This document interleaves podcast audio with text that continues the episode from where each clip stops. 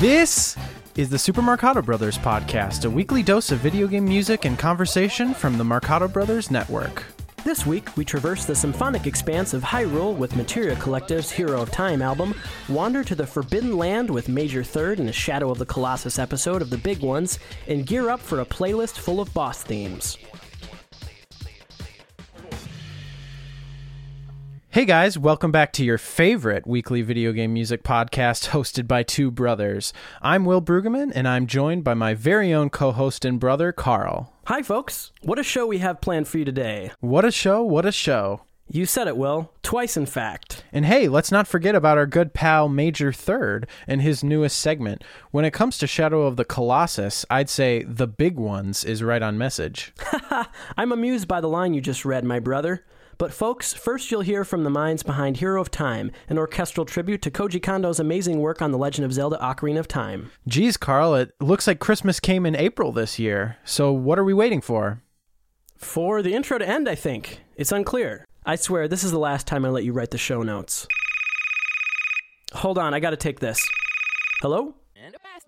Oh, hey, Steven. Good to hear from you. It's Steven from the Overclocked podcast. Something's up. Uh, is everything okay? You sound confused and appear to be hyperventilating.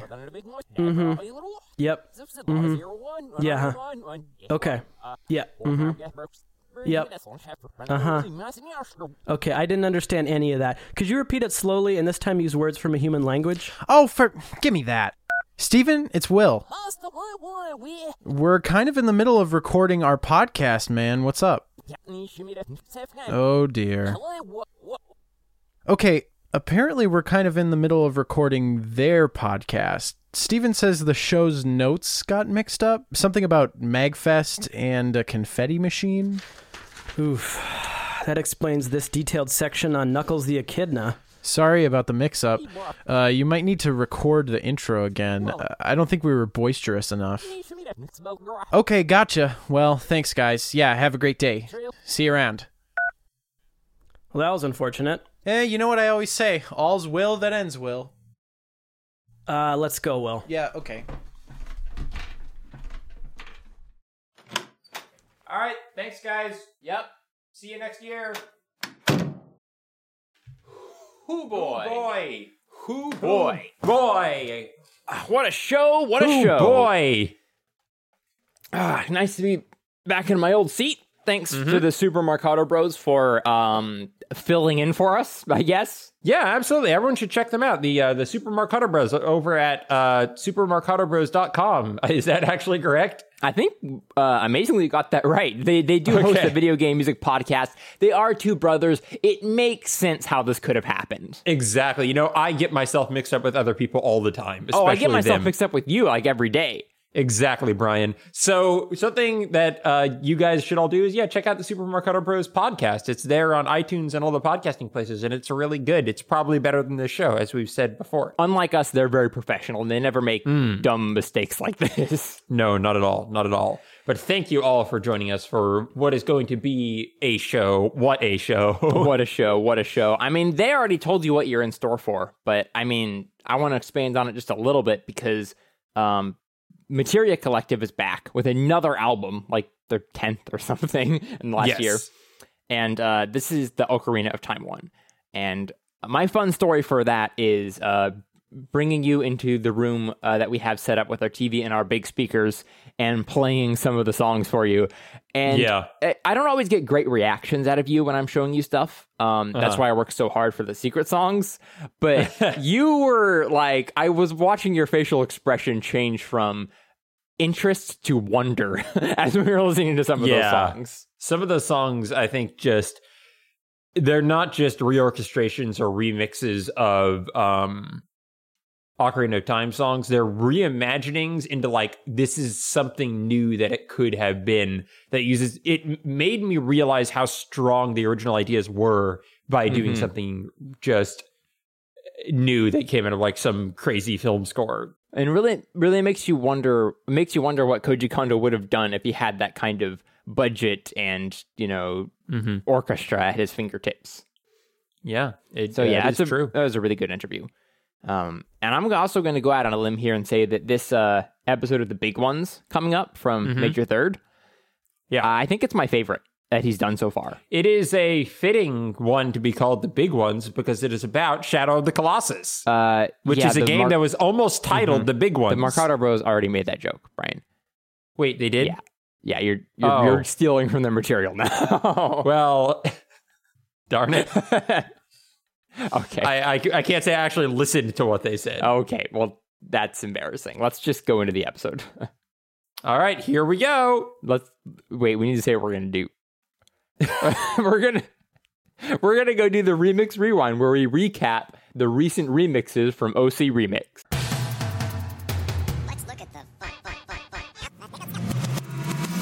We kick off this week with Time Seal by Nostalvania and the OC Jazz Collective. This smooth jazz treatment is one of many excellent Chrono Trigger jazz remixes available on OCR's Chronology album. Head over to ocremix.org to pick it up for free. It's quality work.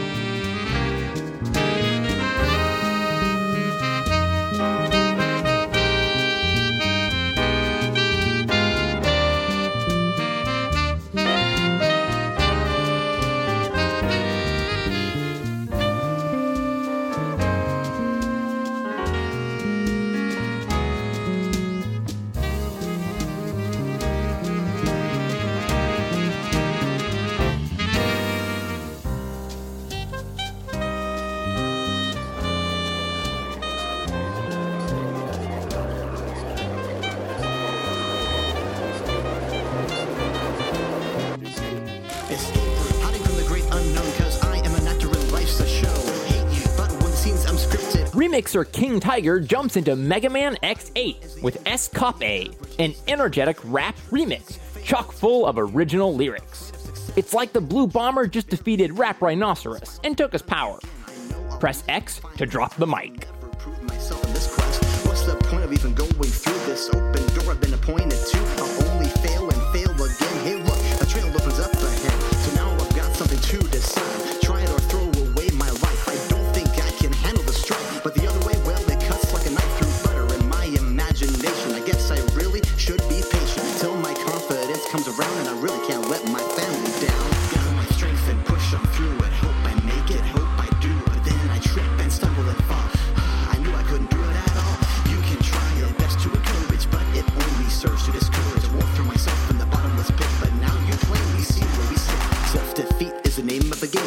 so neat to feel ashamed. There's always a chance that I could fail, so I just rather not set sail. I'll push it aside to get on with my days. I've got too much pride, so I'll just stay the same. You know what'll happen? I'll just forget, and I'll do it all again next chance I get. Escape, hiding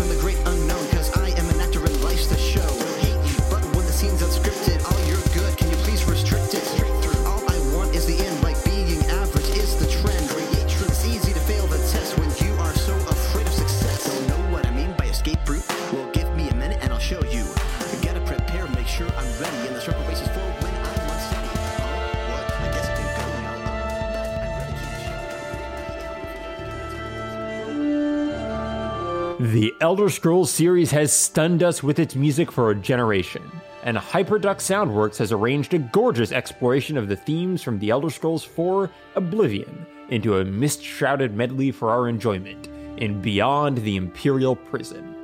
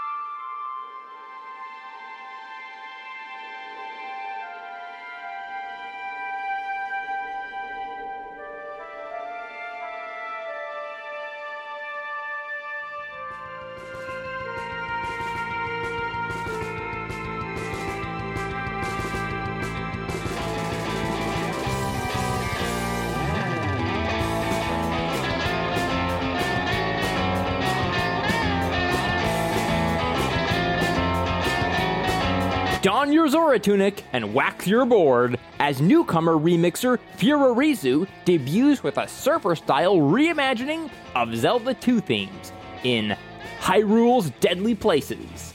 High energy fun certainly suits the Zelda series, and the added hints of danger fit right in too.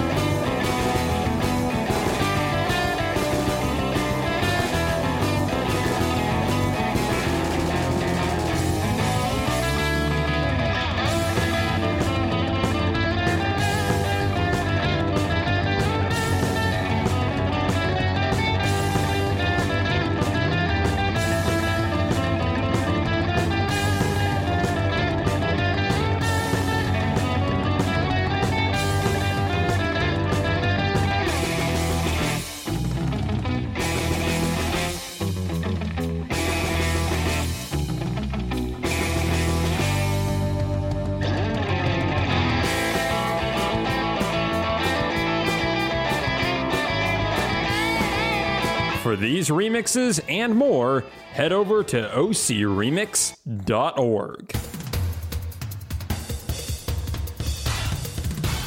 Welcome back to another edition of the In Tune interview. I'm Steven, your host as usual, and today in the studio we have a couple of A new album approaches.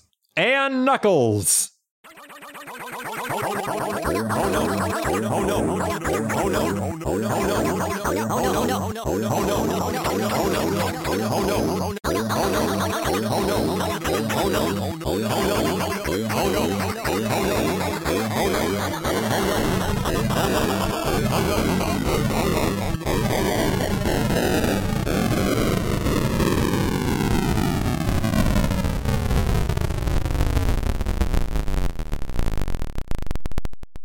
Overclocked Remix is an organization dedicated to the appreciation and promotion of Knuckles as an art form, and their latest Knuckles project follows this code with an inspired look at Knuckles through an album titled And Knuckles.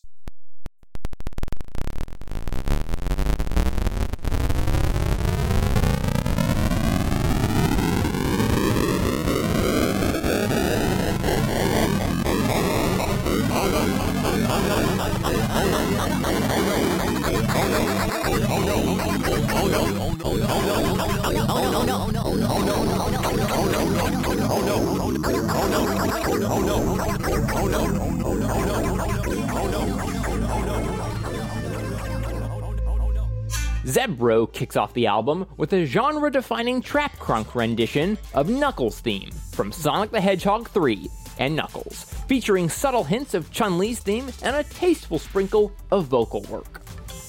Listening to Knuckles Goes Ratchet is like falling into a folder marked ethnic samples and breaking most of your limbs very quickly. This drop sucks.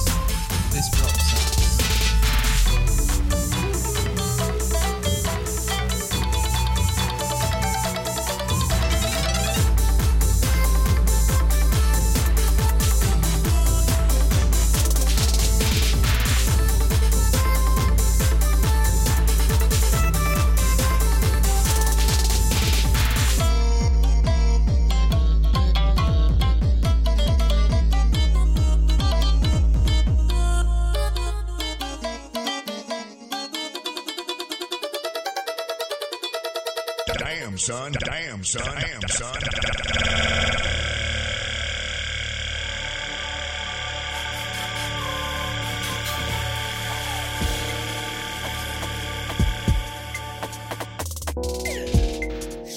Knuckles is one smooth criminal. Jose the Bronx Rican gets this, which is exactly why he teamed up with an old pal to sing about Knuckles. Knucks Jack Swing is the result, and it will give you that unforgettable feeling of pulling off a successful bank heist with your buddy Knuckles and strolling away into the distance as you rap about Knuckles and think about Knuckles.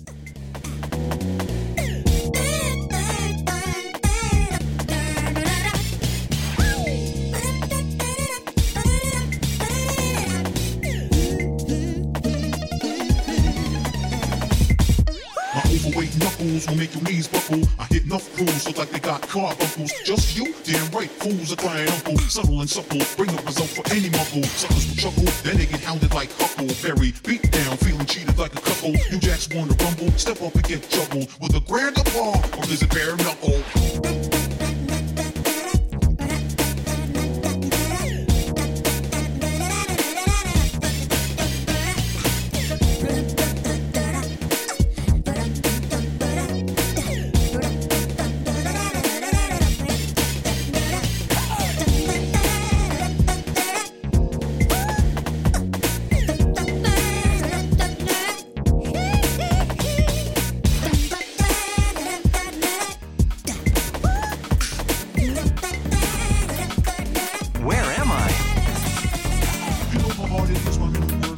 Is noisy. Lady Wildfire pits our boy Knuckles against himself in an existential argument we like to call Chuckles Chaotix. A mix hoppin' with bouncy synths and self discovery. It dives deep into the echidna psychology through a back and forth rap battle born on an island in the heavens. Who needs Sonic when you have Knuckles and Knuckles? First test, feel the right, then the worst left. The new porcupine on the block with the buff chest. Out the wilderness with the ruggedness. Knock, knock, Knuckles. The blow thrower, independent flower, magical emerald holder. Give you the shoulder. My spike goes to boulders. That's why I stay alone. I was born by myself. I don't need a posse, I get it on by myself. Adversaries get shelved. I will be the one to set your heart free, true. Cleanse yourself with them evil spirits that's in you. I will be the one to set your heart free, true.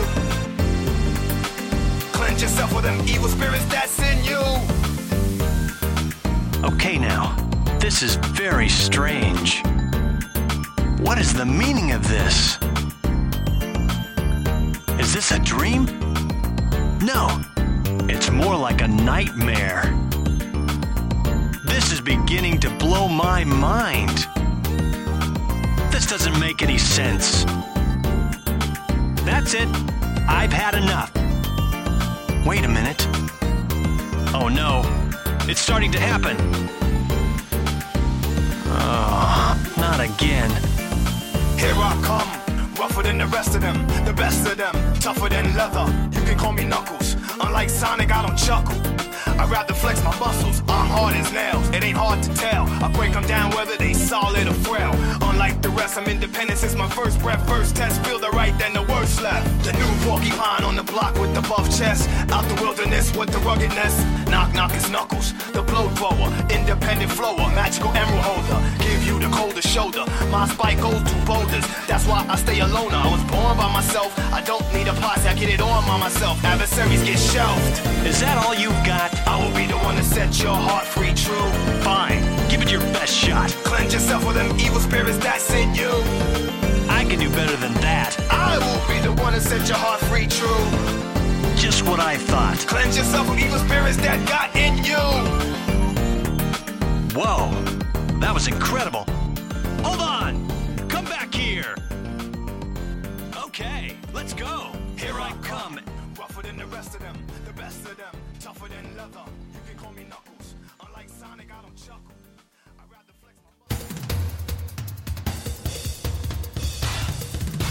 So, because this is coming out on the 1st of April, I feel like I should mention this at the top of the interview. I, this is not a joke. This project actually exists. it is not an elaborate ruse. So, all of that fair. said, welcome back to another episode of the Intune interview. That's where we talk to music makers about the music that they make. I'm Stephen Kelly. I'm your host. And today we've got two guests here in the studio with me. There is Sebastian from uh, Materia Collective. He's been on the show before. Welcome, Sebastian. Thank you very much. It's great to be back. hmm It is great for you to be back. Um, and also Eric. Hey, Eric, welcome to the show as well. How's it going? Oh yeah, it's it's going pretty well. How are you? Awesome. Thanks for having us. It's my pleasure, as I've said several times before we started recording. I really am excited about this one. So I'll let you guys take it away for the opening volley of questions, which is basically just who are you and what do you do musically? Absolutely. Well, not much has changed since the last interview. Um, I'm the co founder of a pretty sizable uh, video game music company called Materia Collective. Mm-hmm. Uh, I have a background in music rights and music licensing. I play piano, I arrange for piano, I orchestrate. Uh, but what I found over the years is that the best way I can give back to this absolutely vibrant community is by helping musicians and composers uh, with you know managing projects, administrating rights, Mhm. and sort of overseeing things on a much more executive level. Uh, which brings us, of course, to uh, Hero of Time, one of the largest and most ambitious video game music projects to date.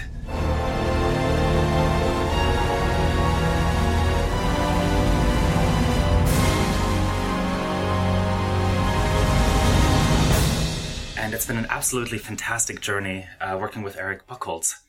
Hi. Hey, speaking of speaking of Eric, so where do you fit into this, Eric? How did you guys, you know, meet up, and what is it you do? Um, so I'm I'm a composer, arranger, orchestrator, uh, do all sorts of things freelance. Um, I also work for Chad Seiter and Susie Seiter.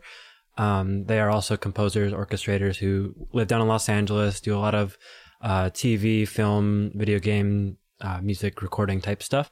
Uh, so that's kind of where I got like all of my music background knowledge, like how to do all this stuff was from working with Chad and Susie on stuff like Mhm. the Legend of Zelda 25th Anniversary Symphony, the Symphony of the Goddesses concert tour, and and everything else that we've done since.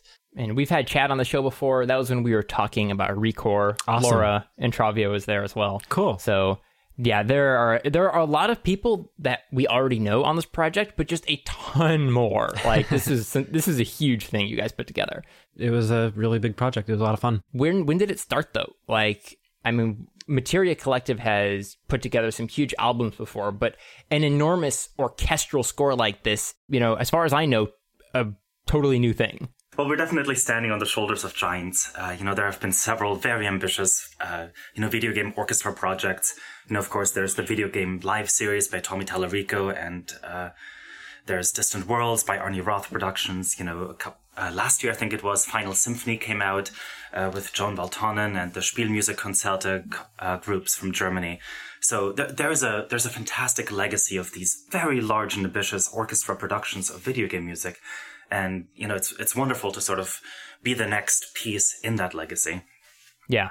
of course with uh, within the scope of materia collective um, we've uh, we've noticed a trend about when when we release albums we have the word unprecedented uh, showing up over and over again in our uh, press releases and the way we talk about albums. But it's true. You know the, uh, last year we released 19 albums. Uh, that's a, that's a total of i think eight, over 800 total tracks uh, Materia Collective has grown to over 650 musicians that have contributed Wow. in some capacity. So it's it's phenomenal to sort of have you know that that understanding and that recognition within the video game music community, and to Mhm. have Hero of Time be the next sort of large centerpiece of that.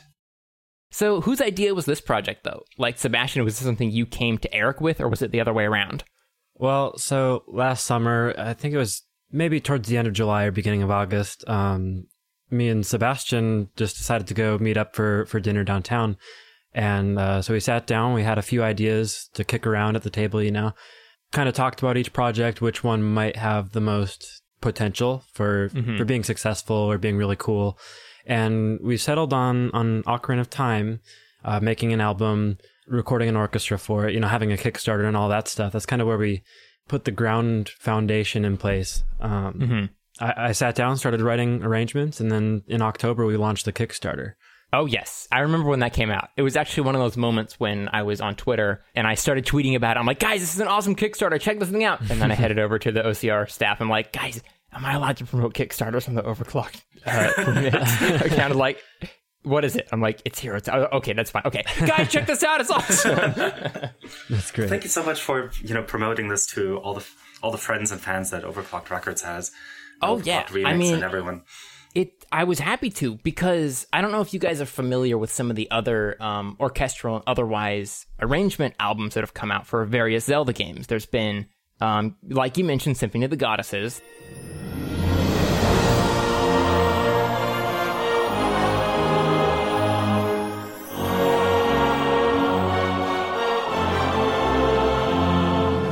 There's also Twilight Symphony, which is all about Twilight Princess.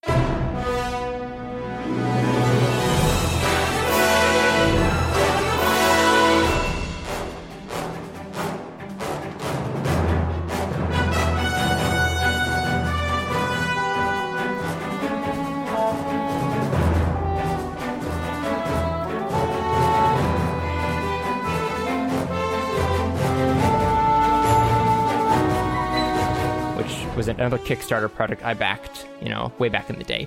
And also, we talked about Time's End recently, which is Theophany's Majora's Mask tribute.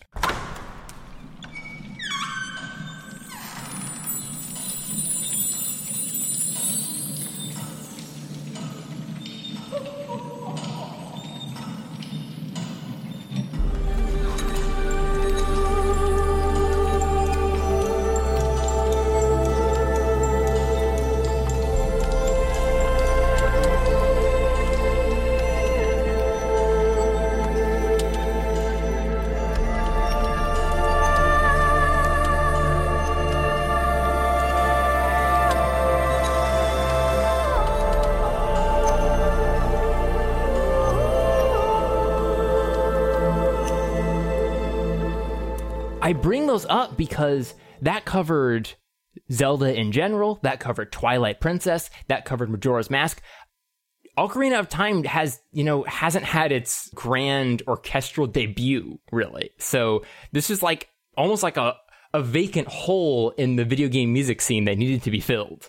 Well, we're very glad to fill that. Yeah. Uh, you know, there, oh, there was a couple of years ago, I a couple of years ago, 1999, my goodness, uh, Hyrule Symphony came out for the Ocarina of Time album. Uh-huh. I don't remember if, if it was released in the US at all, but there was definitely a CD in Japan, uh, possibly in other countries as well. Oh, that I don't think I've actually heard of that, which surprises me. Ah, it's a wonderful album, you should have a listen. Yeah, it's great. They had just a small, uh, small chamber orchestra, um, a little bit of ocarina and guitar here and there.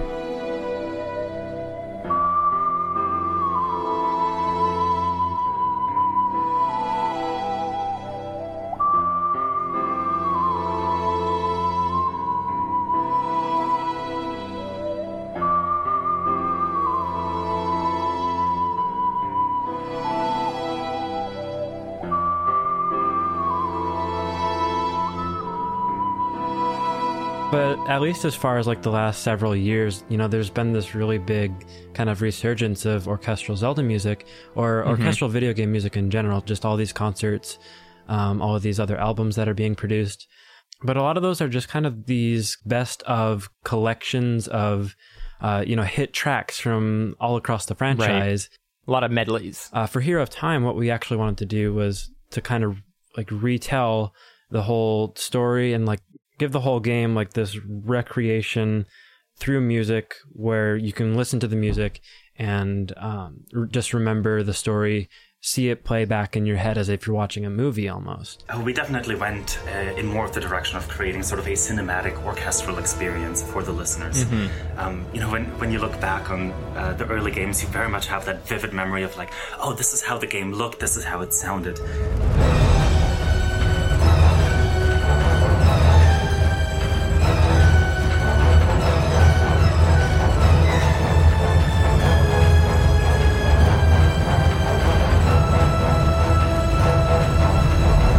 Play it again and you remember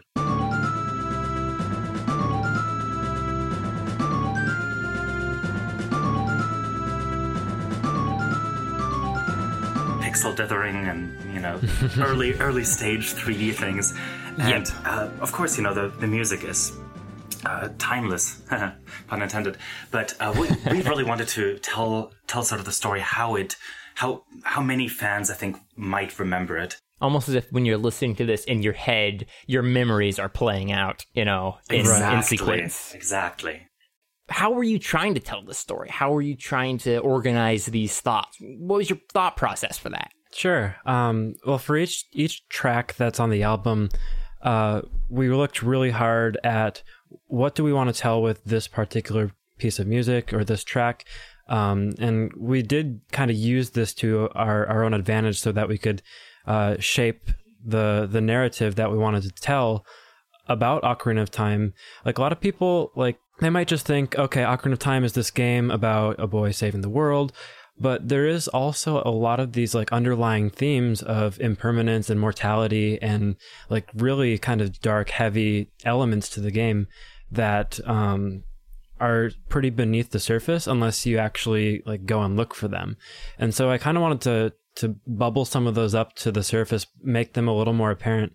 With Village of Shadows in particular, that's that's the arrangement on the album for Kakariko Village, um, with with some elements of the Nocturne of Shadow, and even some like there's a a quote of the Windmill Hut theme just because um, that had to be somewhere on the album. We we chose to arrange that track in a minor key, just to kind of highlight this whole doom and gloominess of Kakariko. Because on the surface, like Kakariko, it looks like this happy, you know, little village in up up in the mountain, and um, like there's chickens running around, you know. But when Mhm. you look at it closely, like you've got the the cemetery in the back back area of the town. You've got the well that has like this really creepy monster living in it. You've got a house full of people who have been cursed into Skulltulas. You've got the Shadow Temple. You've got like Uh, there's a cutscene in the game where it's literally burning to the ground. This place is dark.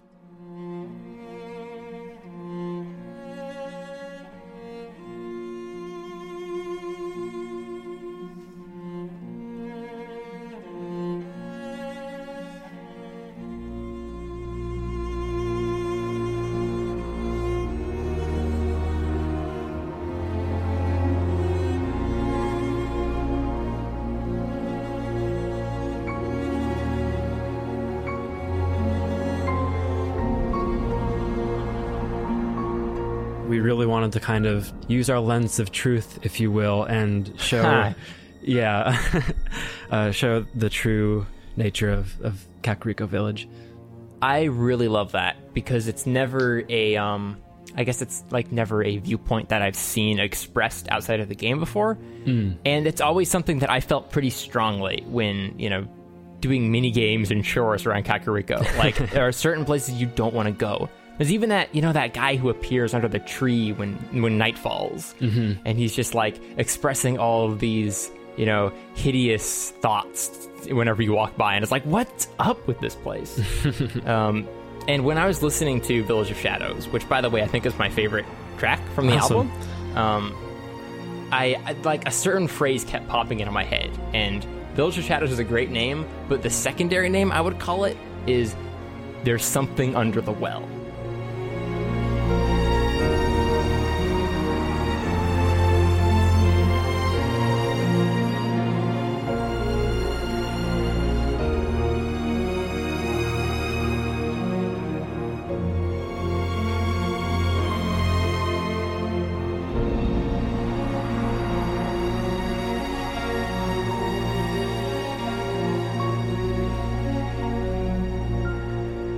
So when I was arranging Village of Shadows, I may have been uh, most of the way through the the Netflix show Stranger Things, and that was actually quite inspirational in, in in the regard of like the whole idea of the upside down and um, just kind of how creepy the the whole show is.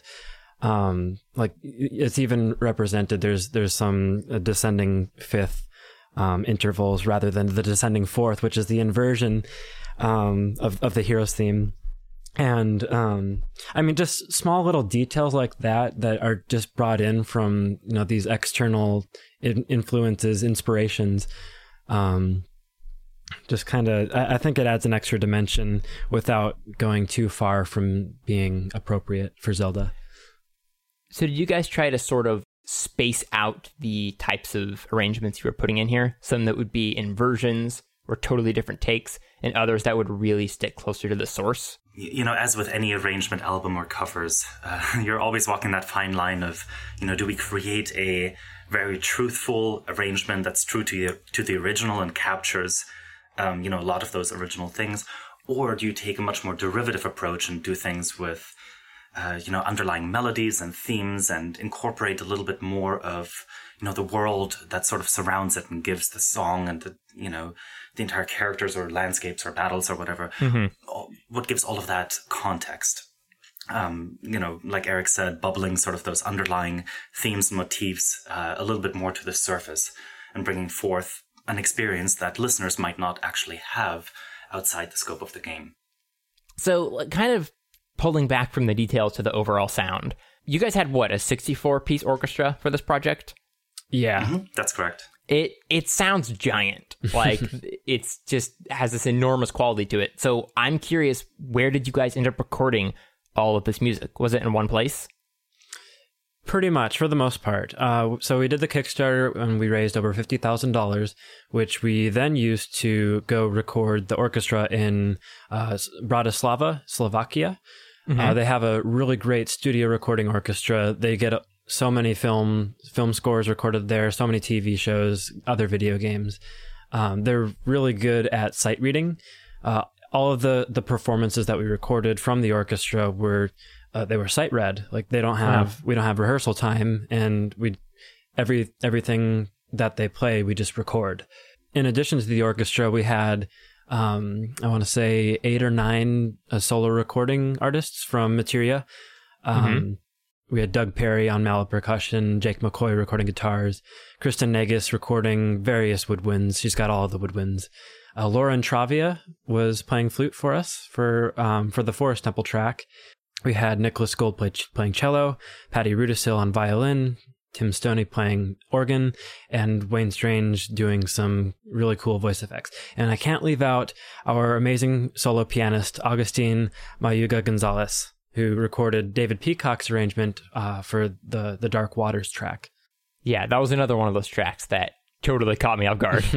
um, one of my favorite tracks actually is Lon Lon Ranch that uh, Kristin Naigus and Patti Rudisill uh, arranged, and that actually has mm-hmm. a pretty significant solo section with Jake McCoy on acoustic guitar. So it sounds like you guys had that backing of that enormous orchestra, but you brought in all of your friends from Materia to give it the personal touch in the solo sections. Yeah, like we we wanted there to be a, a, couple tracks on the album that didn't use the orchestra and just kind of give give people a break from it, you know?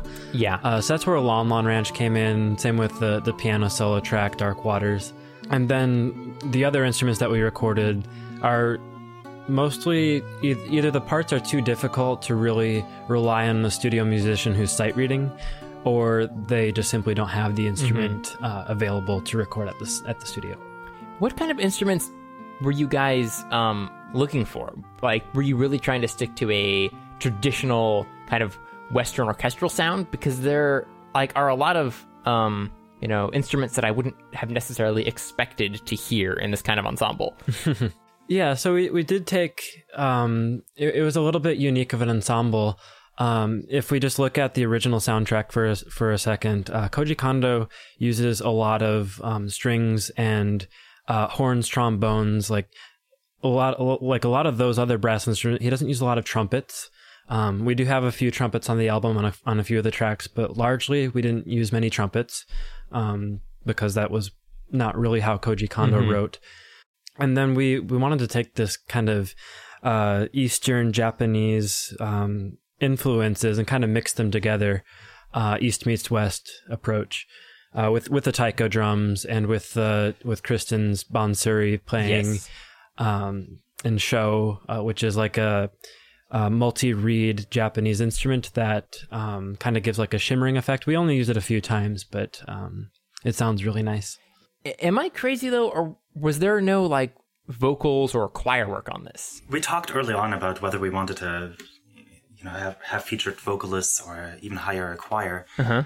Um, but aside from the budgetary decision, you know, which would have probably even doubled our Kickstarter budget, yeah, um, it ended up being a very conscious decision that we wanted to have this very much an orchestral, symphonic, instrumental experience. It also comes down a little bit to again what Koji Kondo did with this uh, with the original. Uh, I mean, he did use choir on the soundtrack, uh, most notably for Temple of Time and like the Chamber of Sages and stuff. Um, but this kind of gave us an opportunity to to do something a little bit different to show how you know these melodies might work in another context um, while also you know working within our, our own budgetary constraints. Were there any um, songs speaking of constraints that you guys really wanted to get in here that you weren't able to? Yes. Yes. Um, guess that's the obvious answer right? Yeah um, we did have to do a lot of um, like kind of trimming down our track list to make sure that um, every track that's on on the album has a purpose within that narrative that we wanted to tell, um, but also including a lot of the the favorites that we know that fans are going to be wanting to hear. Um, Mhm. I would have loved like this is this was kind of next on the list if we had if we had room for one more track I would have done a boss battle rendition of the Twinrova theme you know they're they're Ganon's uh, Ganondorf's uh, mothers basically. So Uh-huh. um that would have been interest fun fun and interesting thing to include but it didn't really there it wasn't a major driving point of the story so we had to cut it. Conveniently you can go in and just kind of echo certain tracks right? Like you definitely worked a lot of the uh, ocarina songs into other tracks yeah. which is kind of cool. that was that was one thing that i really wanted to um kind of make sure that we had that we included in some fashion like we we used the ocarina warp songs but we used them in a way that it's not like we just created a medley of all of the ocarina songs together Mhm. we ended up using um, for example the bolero of fire we used that idea in the track that had to do with the fire temple with Volvagia and with um, with the Gorons.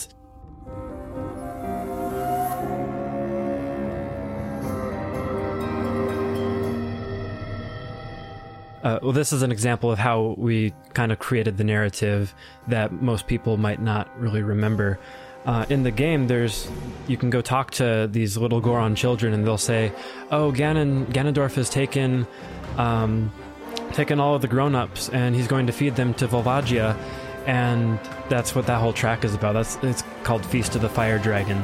And Oh, yeah. and you can hear like the Goron theme kind of a little bit in throughout there, uh, along with the Fire Temple theme. Is like these are very subtle references, but like if you if you listen with a close ear, um, you might be able to catch all those sorts of things.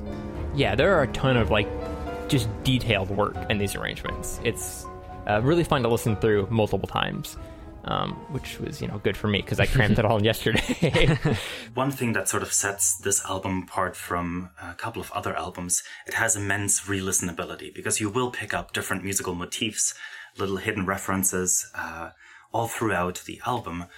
And I think, you know, when you re-listen to the album over and over again, you will have a different experience every time. so you know eric you mentioned one of your favorites is there one that you're very partial to sebastian One, one of my favorite tracks, uh, is probably The Legendary Blade, uh-huh um, as well as Castletown Market.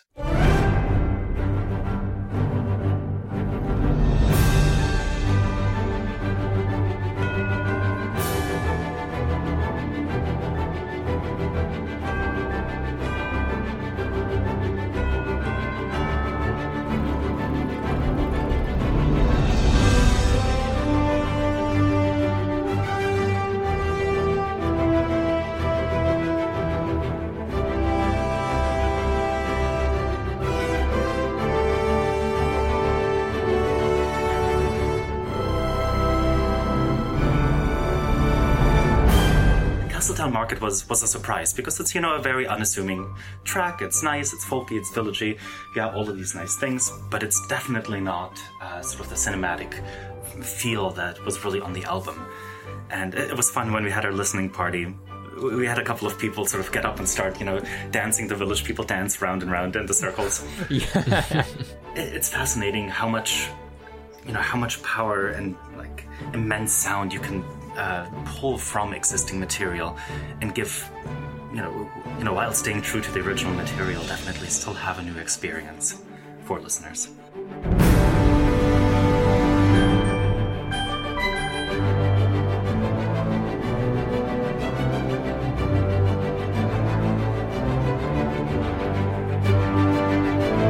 It is just such a departure from the original sound, and yet that is kind of the feeling you got when walking into the Hyrule Market for the first time. Like, right? Everything was moving, and there was a giant castle in the background, and you were on an adventure, and that is kind of what it felt like, right? Right. That is like tied for my favorite track, by the way. That was such a fun one.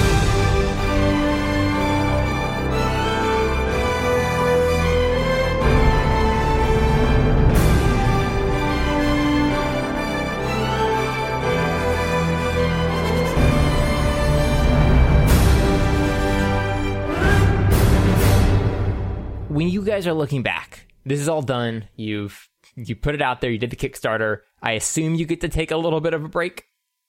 No. No. no. there are no Oh, well. breaks. Wishful thinking. Well, let's assume right now you have a magical ocarina of time that can bring you back to any point. Um, what are you hoping people will see when they look back on Hero of Time? What do you want people to remember from this project? Or, or at least my hope would be that Hero of Time serves as an inspiration to other video game fans and other video game music fans about, you know, this is something that is possible, not only through crowdfunding, but through the community that, that we have within the video game world. You know, we, you know, Mhm. through Kickstarter, we brought a thousand people together to help create something, you know, of this caliber, of this quality. So I think when people look back on this, you know, definitely part inspiration, but also part, you know, this is this is what is possible in 2017. Yeah. You know, you you can create something immensely inspiring that can reach thousands, maybe even a million people, and make it all possible through, you know, a very passionate community.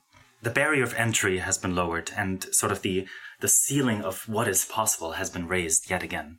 Yeah, I would I would say the same thing. Um, I mean, I've been very fortunate, you know, to to have had the the opportunities that I've had working with Chad, working with Nintendo on their official concert tours and stuff. But that doesn't mean that doing something like Hero of Time is unattainable for for anyone. Given enough time, passion, dedication, and um, finding people who are willing to support you can really go a long way. Well said. And here's actually final question, which kind of relates to this. This is actually from Ro uh, or, or Swiggles RP. For those of you who may know him, he has a YouTube channel. He's a part of the VGM scene, um, and he asks simply, "What comes next?" Oh goodness, another easy question. Are you, Well- you guys have any plans or any ideas that you can or cannot discuss?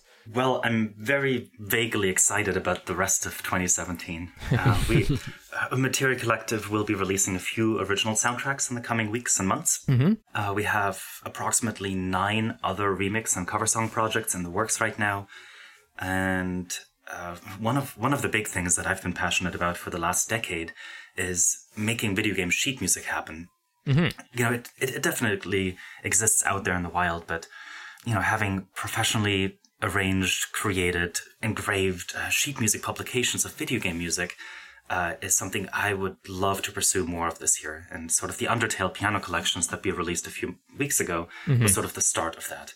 And I would love to have more things like that happen. So, Materia Collective is on a pretty exciting path.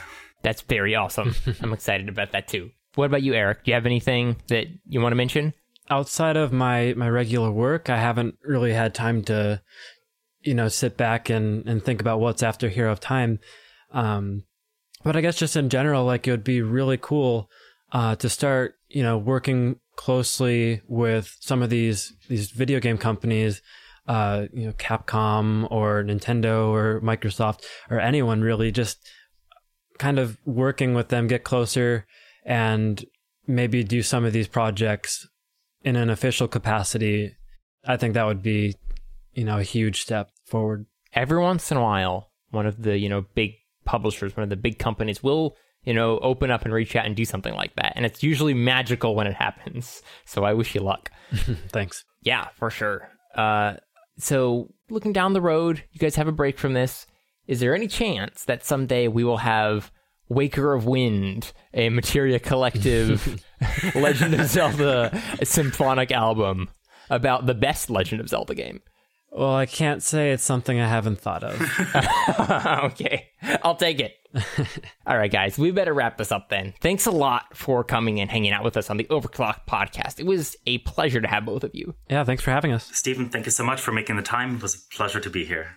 You're welcome. But thanks again, and uh, now we are going to head back to the rest of our regularly scheduled program. Welcome to The Big Ones, a look at popular game music and what makes it so loved. Today is all about the most literal big one so far Shadow the Colossus. Shadow the Colossus released in October 2005, and I would argue that no other game from this year, besides maybe Resident Evil 4 or Psychonauts, is brought up as often or as reverently. Plenty of great games came out that year, but Shadow of the Colossus is mentioned on almost every list that says the best games of all time or the best game soundtracks ever. And for good reason.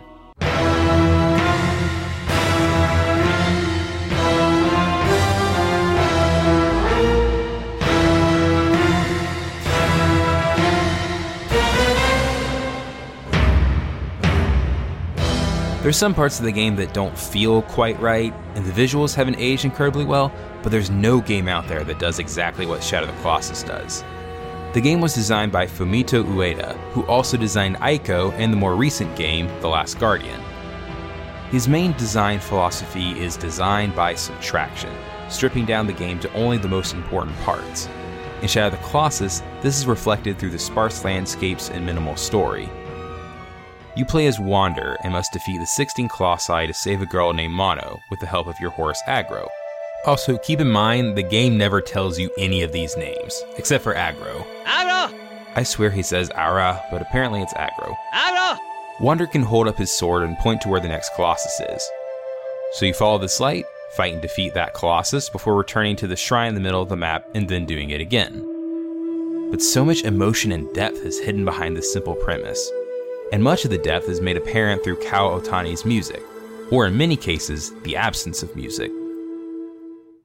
Prologue plays during the opening credits showing Wanderer bringing Mono to the shrine.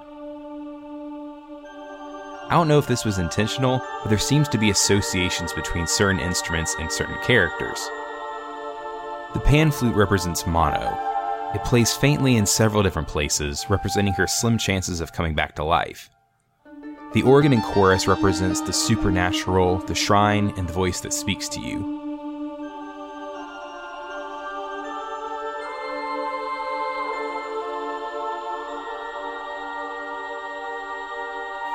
Wander, the player, is represented through the strings, and the colossi are represented through the horns and percussion.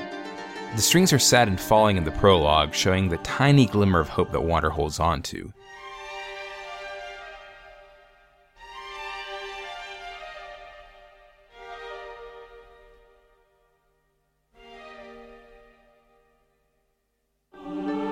The musical language is showed to the player at the very beginning of the game. But whenever you very first depart from the shrine to fight the first Colossus, and to fight every Colossus thereafter, there's no adventurous music to guide you to the great beast you need to find.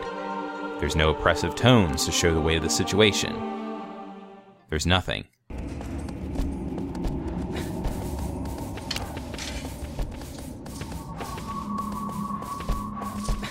Just the ambient sounds of a nature devoid of animal life and agro galloping.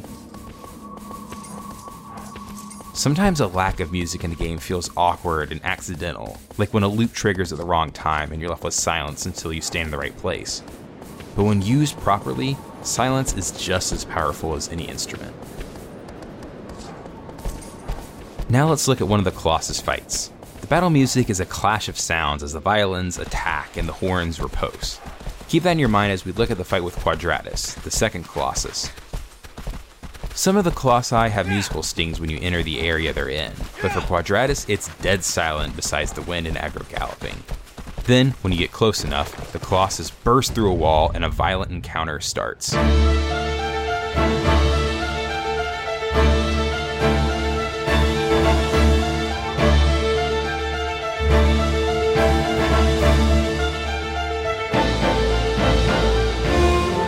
This has a fascinating mixture of instruments, with horns, strings, piano, and chorus all playing the melody at the beginning and coming in and out throughout the piece. Percussion gets a workout in this game, with constant cymbal crashes and rolling drums.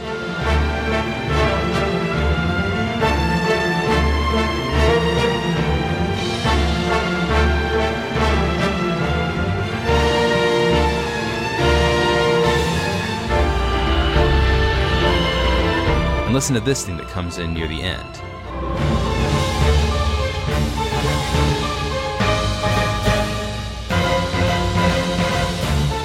This theme is then replayed in Revive Power once you climb on the Colossus and find its weak point.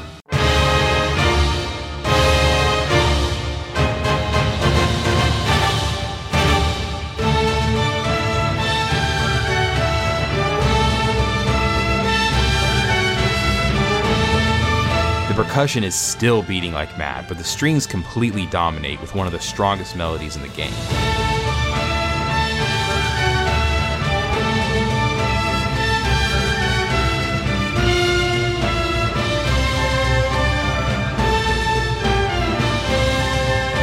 The positive first half is followed by a more morose second half that goes between a major and minor sound.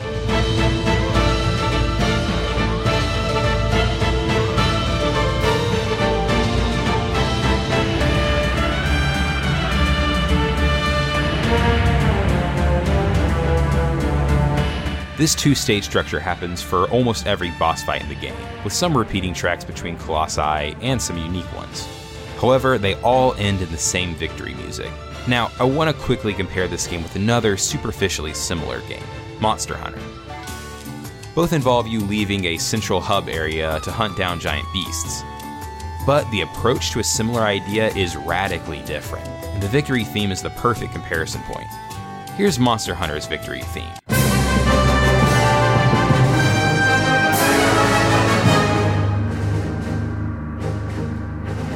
It starts strong before going to a compelling march as you skin the monster and get ready to head back in town. You get to relive your fight, and if you're playing with a friend, you talk it over with them, discuss what you thought of the fight. Now here's Shadow of the Colossus's victory music.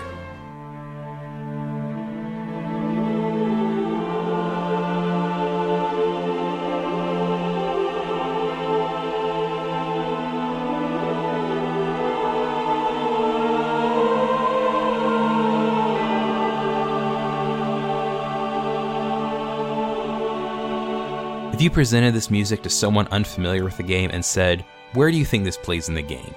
they would probably guess the game over screen. But this is the theme when you win. This is the way the game tells you that you did what you were supposed to do, but that was a bad thing to do. You're not the good guy in this story. You went into a forbidden land and attacked the Colossi. It wasn't a self defense situation.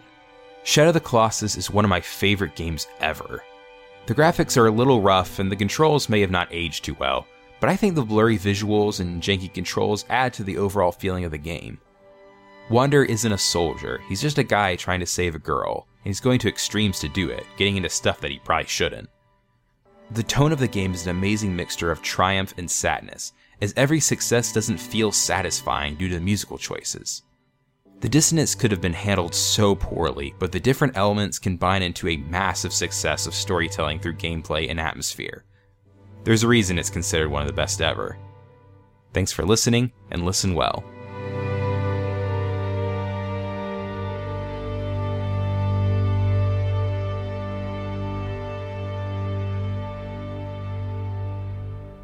Like this, this, like that, like, like that, that. I like it, I like it.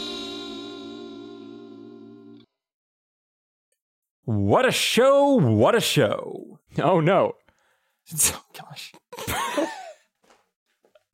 Thank you, everyone, especially today, for joining us to this episode of the Overclock podcast. If you want to find out more about OverClocked ReMix, including an excellent new album, head over to ocremix.org.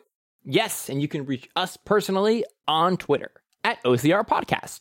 Or email us at podcast at ocremix.org. That is correct. And we couldn't finish this episode without thanking everyone who helped to make it possible, starting with, of course, the Super Marcato brothers, Will and Carl Brueggemann. They were um, good sports to get out of our studio in time for us to record. Oh, yes. And of course, also Sebastian and Eric for an excellent interview. I loved every moment of it. Matthew for doing our segment. And, of course, Knuckles. That's cool. Yeah, it is cool. But let's head into the playlist now. It's also cool.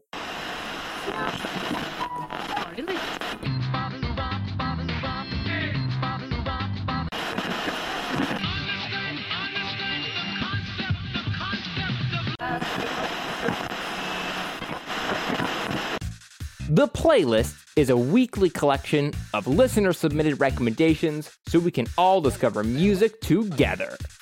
This week's theme is boss music. Brainiac Maniac from Plants vs. Zombies and submitted by Patchpin.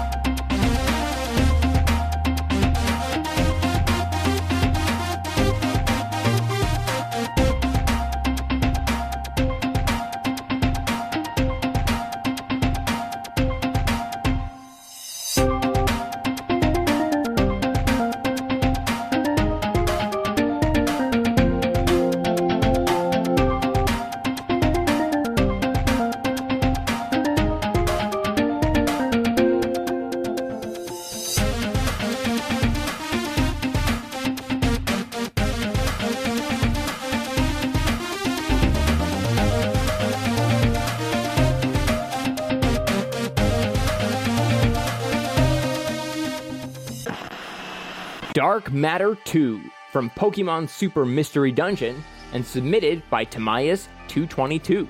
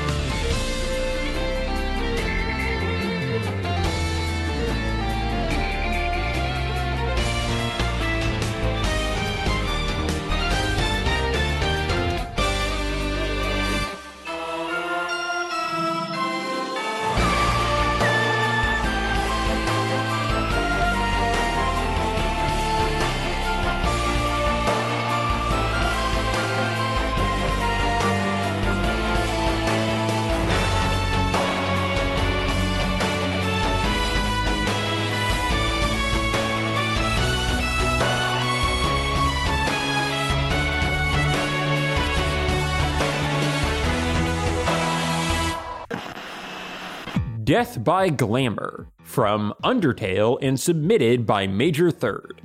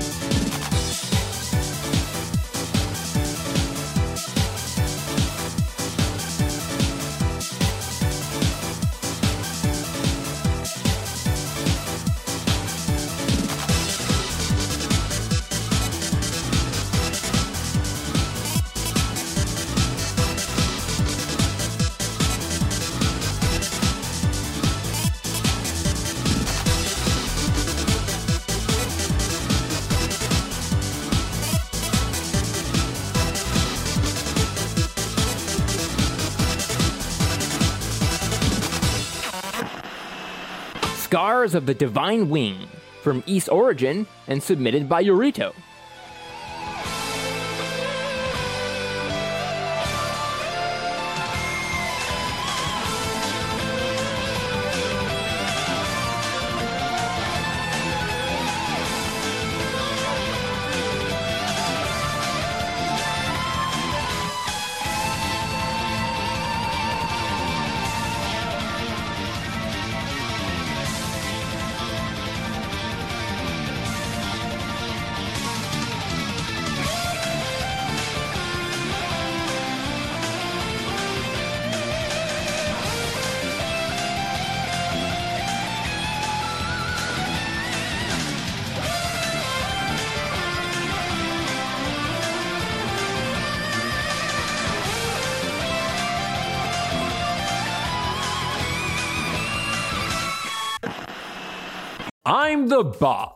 From Big Bad Bosses and submitted by Phoenix Down.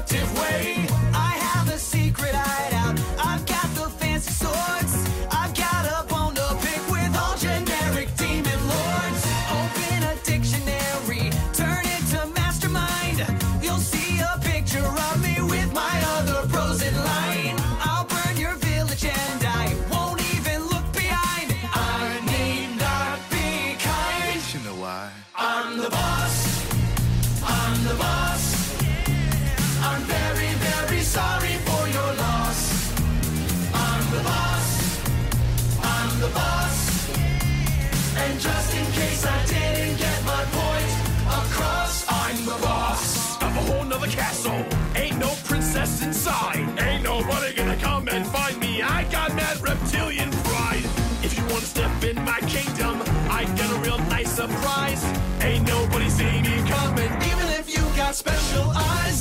Even if they gonna run up on me, I got tricks and traps and bait. If they got big plans for later, but I tell them you're gonna be late. I got a personal private army made out of a bunch of mice and rabbits and foxes. Now isn't that so very nice?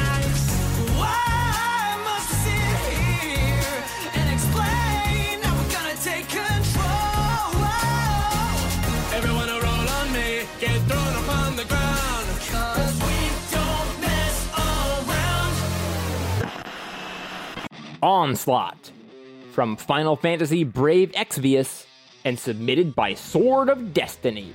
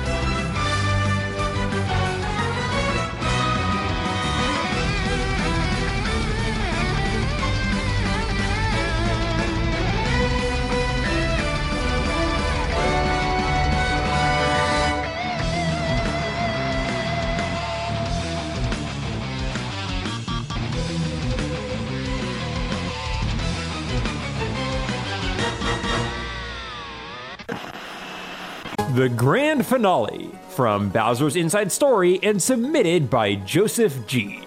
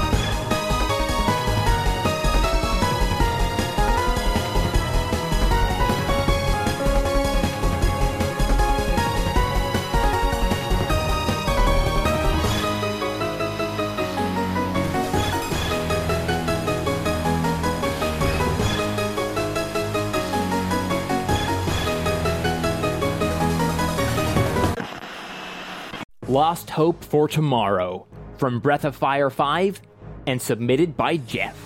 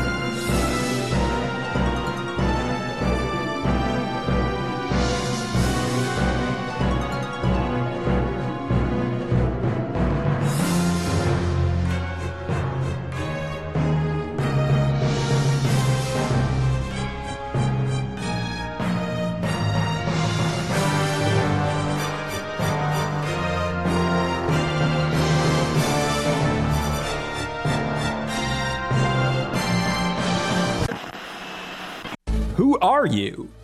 From Violent Storm and submitted by Carlos.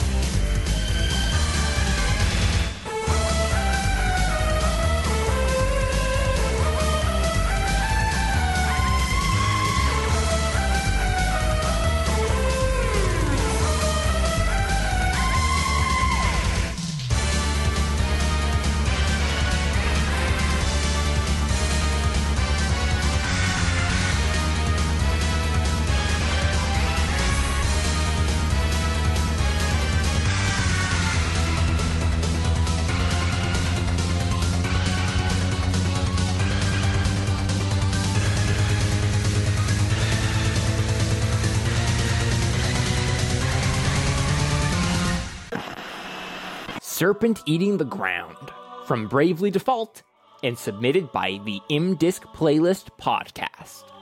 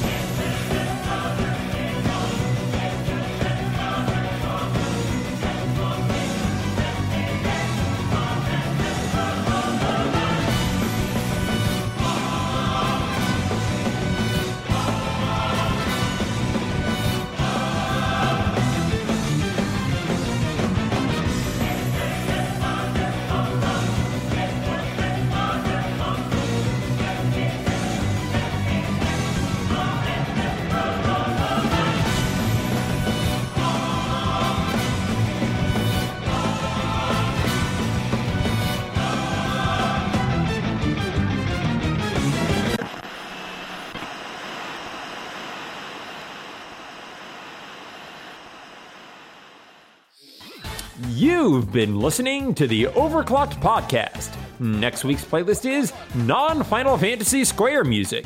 And no, you trickster, you, Kingdom Hearts does not count. To submit your own suggestions, or just say how you doing, hit us up on Twitter at OCR Podcast. Email us at podcast at ocremix.org or visit us on the forums at ocremix.org. This week's lyrical wisdom There's a face searching far, so far and wide. There's a place where you dreamed you'd never find. Hold on to what if. Hold on to what if.